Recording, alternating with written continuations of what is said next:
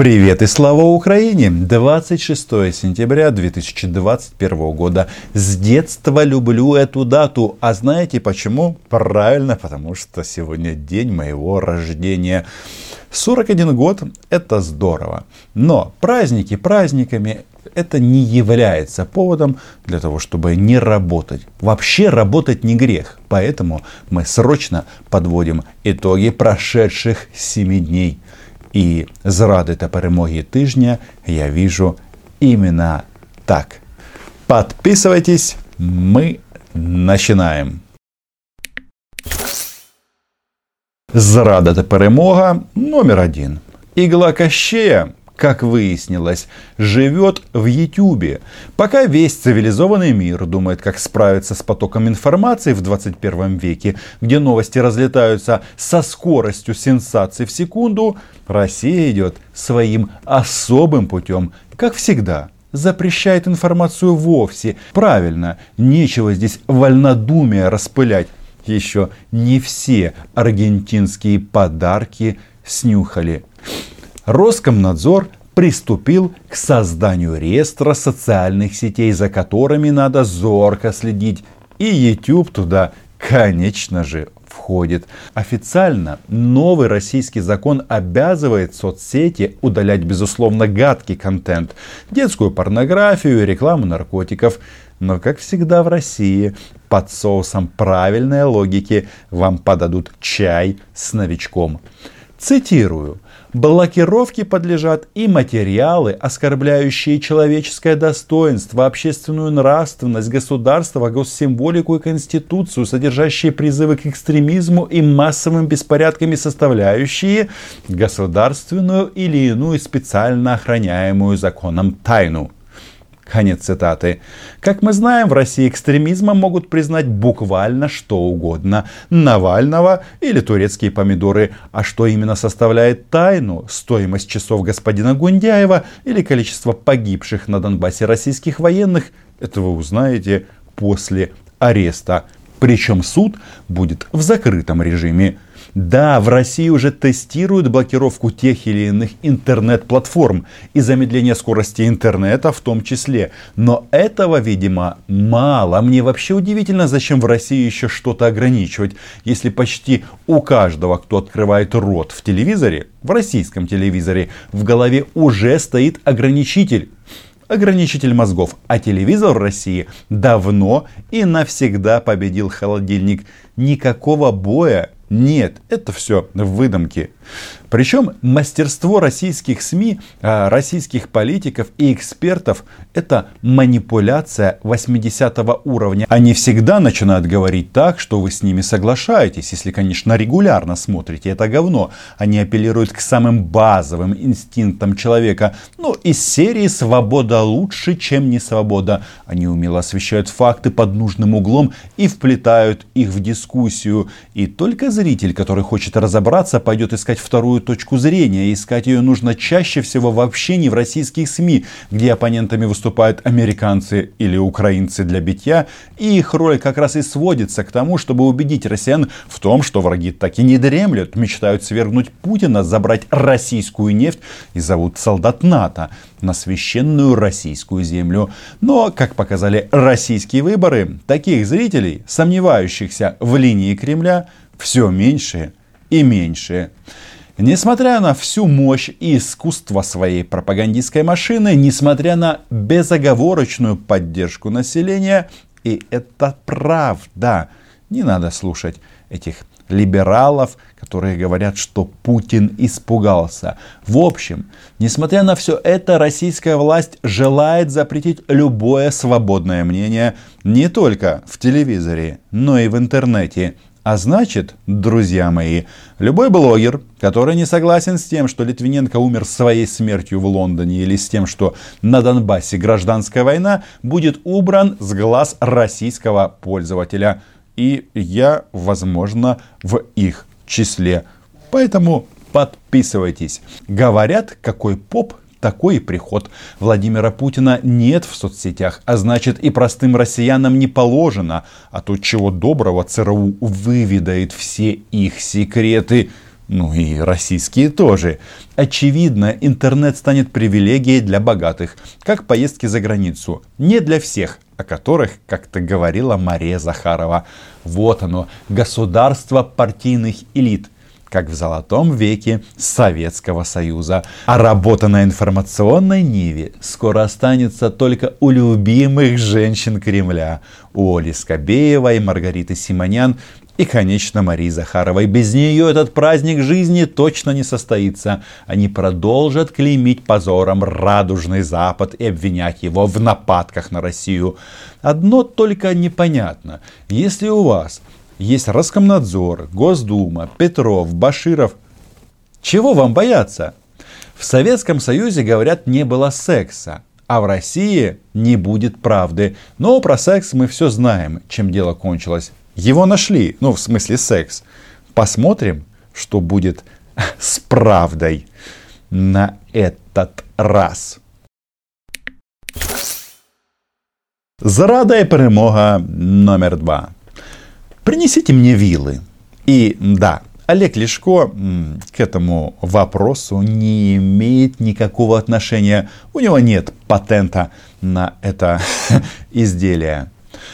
Украина, как мы знаем, не признала выборы в Госдуму. И это логично, поскольку избирательная кампания будущих российских депутатов проходила в оккупированных Крыму и на Донбассе. Тоже, как мы знаем, к сожалению, оккупированным.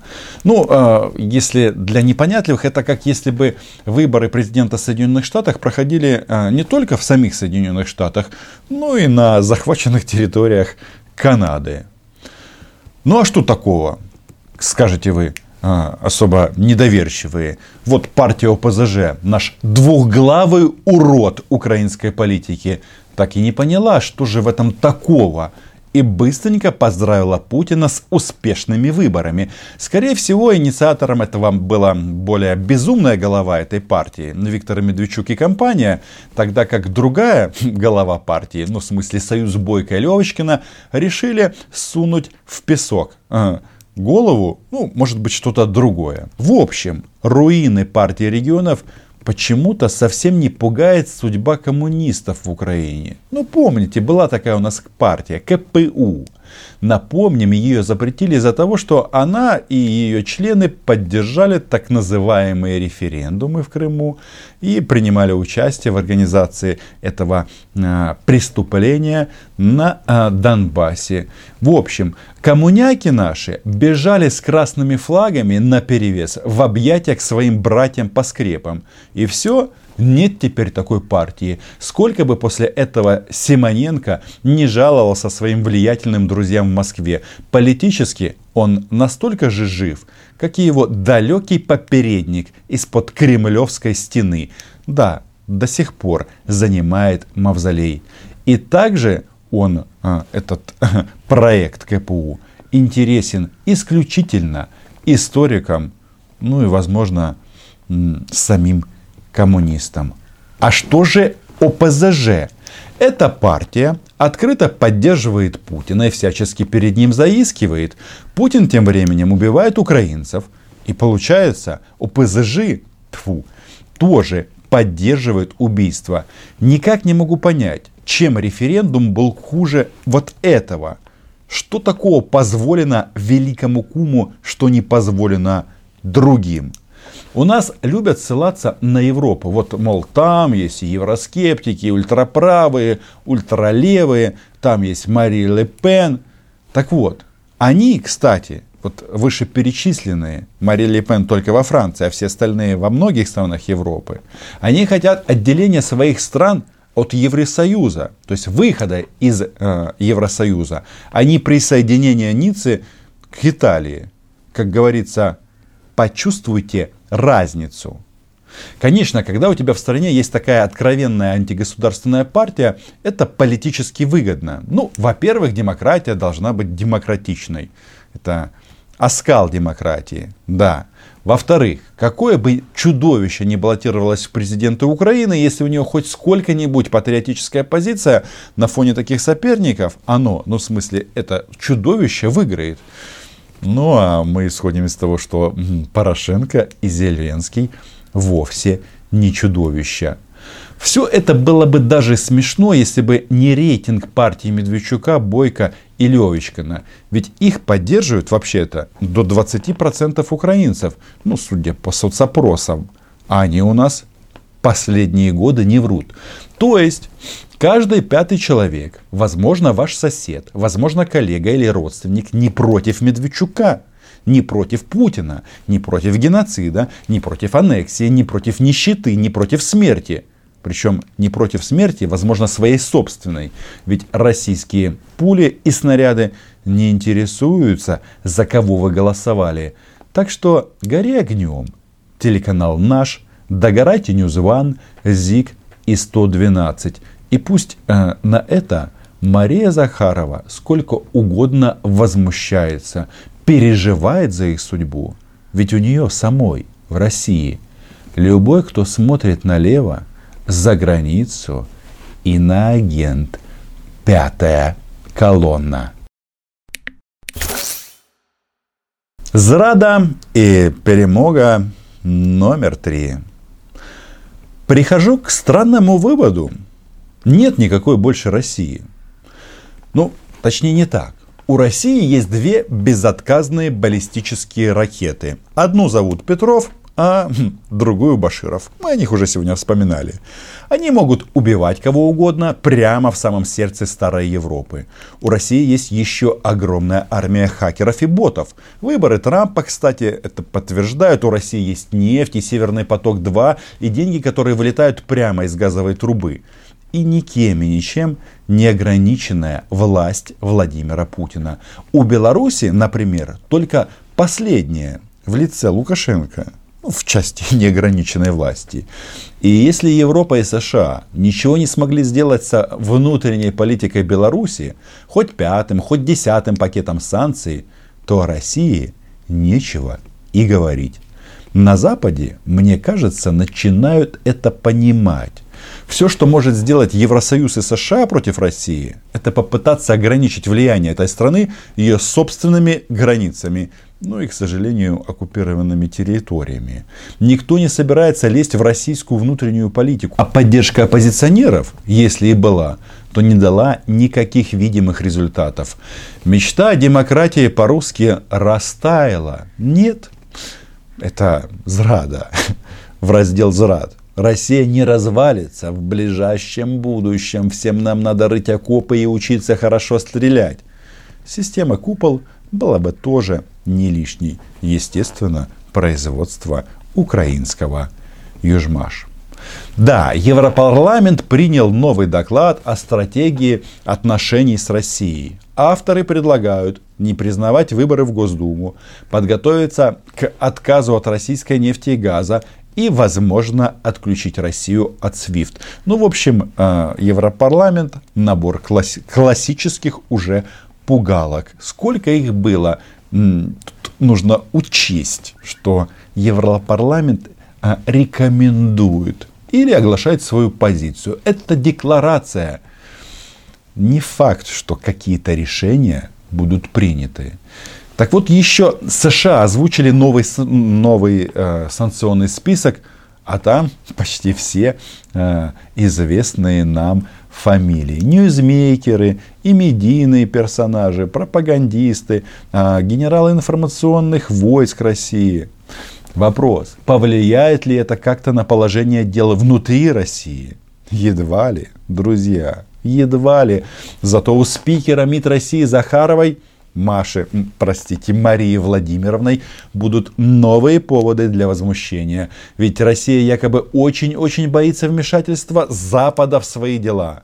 На самом деле это просто повод для закручивания гаек внутри страны. А Евросоюз, как и в случае с Северным потоком-2, будет уверенно плыть, маневрировать между Сцилой и Харибдой, между собственными экономическими интересами и собственными демократическими ценностями, и при этом с минимальными потерями. В общем, Украина сейчас должна показать, что она реально может быть партнером Евросоюза. По-настоящему. И я не могу сказать, что наличие партии ОПЗЖ в парламенте, отсутствие прозрачных судов и новый аллергетический закон этому способствовать Играть нам надо честно, честно и жестко. Это были «Зрада и перемоги тижня». С вами был ваш любимый блогер, именинник Роман Цымбалюк. Подписывайтесь на канал, ставьте лайки этому видео, распространяйте в соцсетях. Да, это мой глубоко продуманный, аналитический, еженедельный выпуск. Отдельное спасибо моим любимым патронессам и не менее любимым патронам, которые поддерживают мою работу на YouTube с помощью монеты. Присоединяйтесь к нашей команде на Патреоне. И, конечно же, у нас появился магазин мерча. Кому хочется модных классных футболок, рюкзаков, пауэрбанков, кружек, заходите по ссылке. Чао!